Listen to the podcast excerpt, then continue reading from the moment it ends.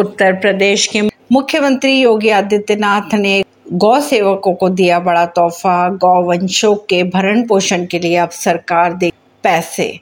बीते कई महीनों से जानवरों पर लंपी वायरस का कहर जारी है। इसी संक्रमण के कारण कई राज्यों में बड़े पैमानों पर जानवरों की मौत हो चुकी थी।